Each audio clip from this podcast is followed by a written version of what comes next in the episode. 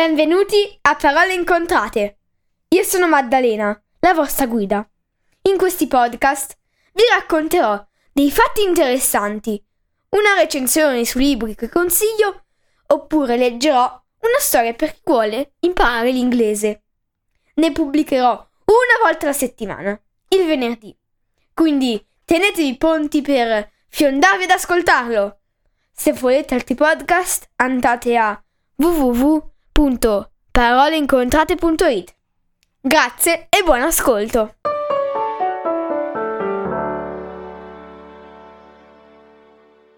Questa settimana leggerò la terza storia della serie estiva, sempre dello stesso libro dei primi due episodi, Bambine di Beatrice Masini e Rinaldi Ragazzi Editore, chiamata Angelica. Grazie e buon ascolto. Angelica. Cosa succede se ti chiamano Angelica? E quando hai età per capire il senso del tuo nome, sai già da un pezzo che sei tutta diversa?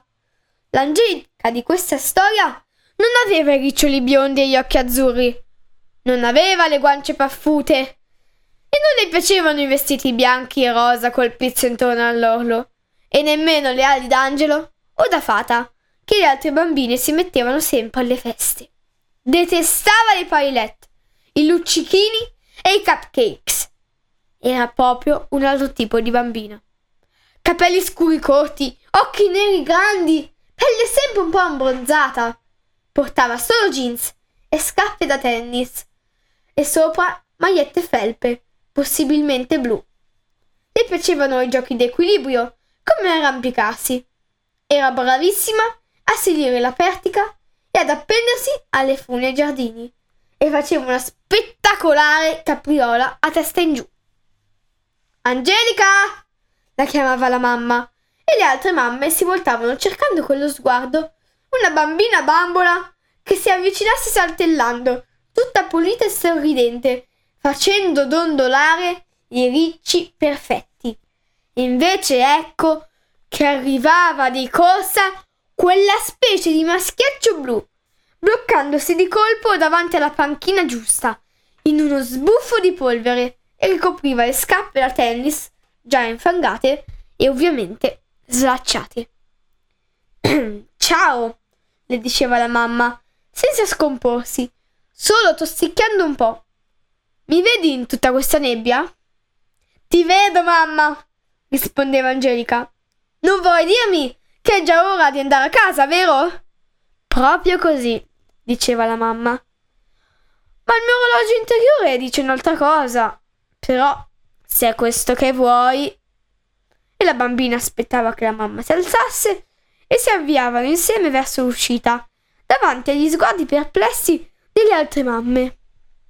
Perché da una bimba così si aspettavano tutto un altro comportamento e non quel garbo gentile. Insomma, Angelica è una bambina piena di contraddizioni. Lo siamo tutti del resto. Come mai mi hai chiamato così? chiese una volta alla mamma, mentre si facevano le coccole prima di dormire. Perché eri il mio angelo, il mio tesoro. Ma non era meglio se mi guardavi bene, appena ero nata, prima di scegliere il nome? Chi ha detto che tutti gli angeli sono biondi e con gli occhi azzurri? È una banalità, non ti pare? E noi non vogliamo essere banali. Ma Alberta dice che non, non ci sono angeli come me, nel quadro o nel presepe. Non esistono proprio, disse Angelica. Mi ha fatto vedere i disegni che ci sono sui libri della biblioteca. E ti assicuro, sono tutti biondi, coi riccioli, come lei, e non come me. E allora, disse la mamma, a me non importa, tu sei il mio angelo angelico e basta. E per quella sera Angelica si tranquillizzò. Ma quando fu l'ora di organizzare la recita di Natale, a lei toccò proprio la parte di un angelo, insieme ad altri sette bambini. E Alberta, a cui invece toccava fare la pecora, sbuffò davanti a tutti. Non era meglio al contrario? Io con i miei capelli sarei perfetta. Angelica tornò a casa seria seria. Raccontò tutto alla mamma e alla fine le disse Forse Alberta ha ragione e dovremmo scambiarci le parti. Io, invece, ho un'altra idea, disse la mamma, ma è un segreto e non ti dico altro. Mentre i bambini facevano le prove per la recita, le mamme, istruite dalla maestra, preparavano i costumi. Poi vennero le prove, che si fecero senza costumi, per non sciuparli e perché non fossero ancora pronti. Il giorno della recita, dietro le quinte, la maestra e le mamme, incaricate, preparavano i bambini. Fu allora che si scoprì che tutti gli angeli avevano i capelli neri. Alcuni, come Angelica, ce li avevano naturali. Altri, maschi e femmine, ce li avevano rossi o castani o biondi. Avevano pronta da indossare una parrucca di riccioli neri fitti.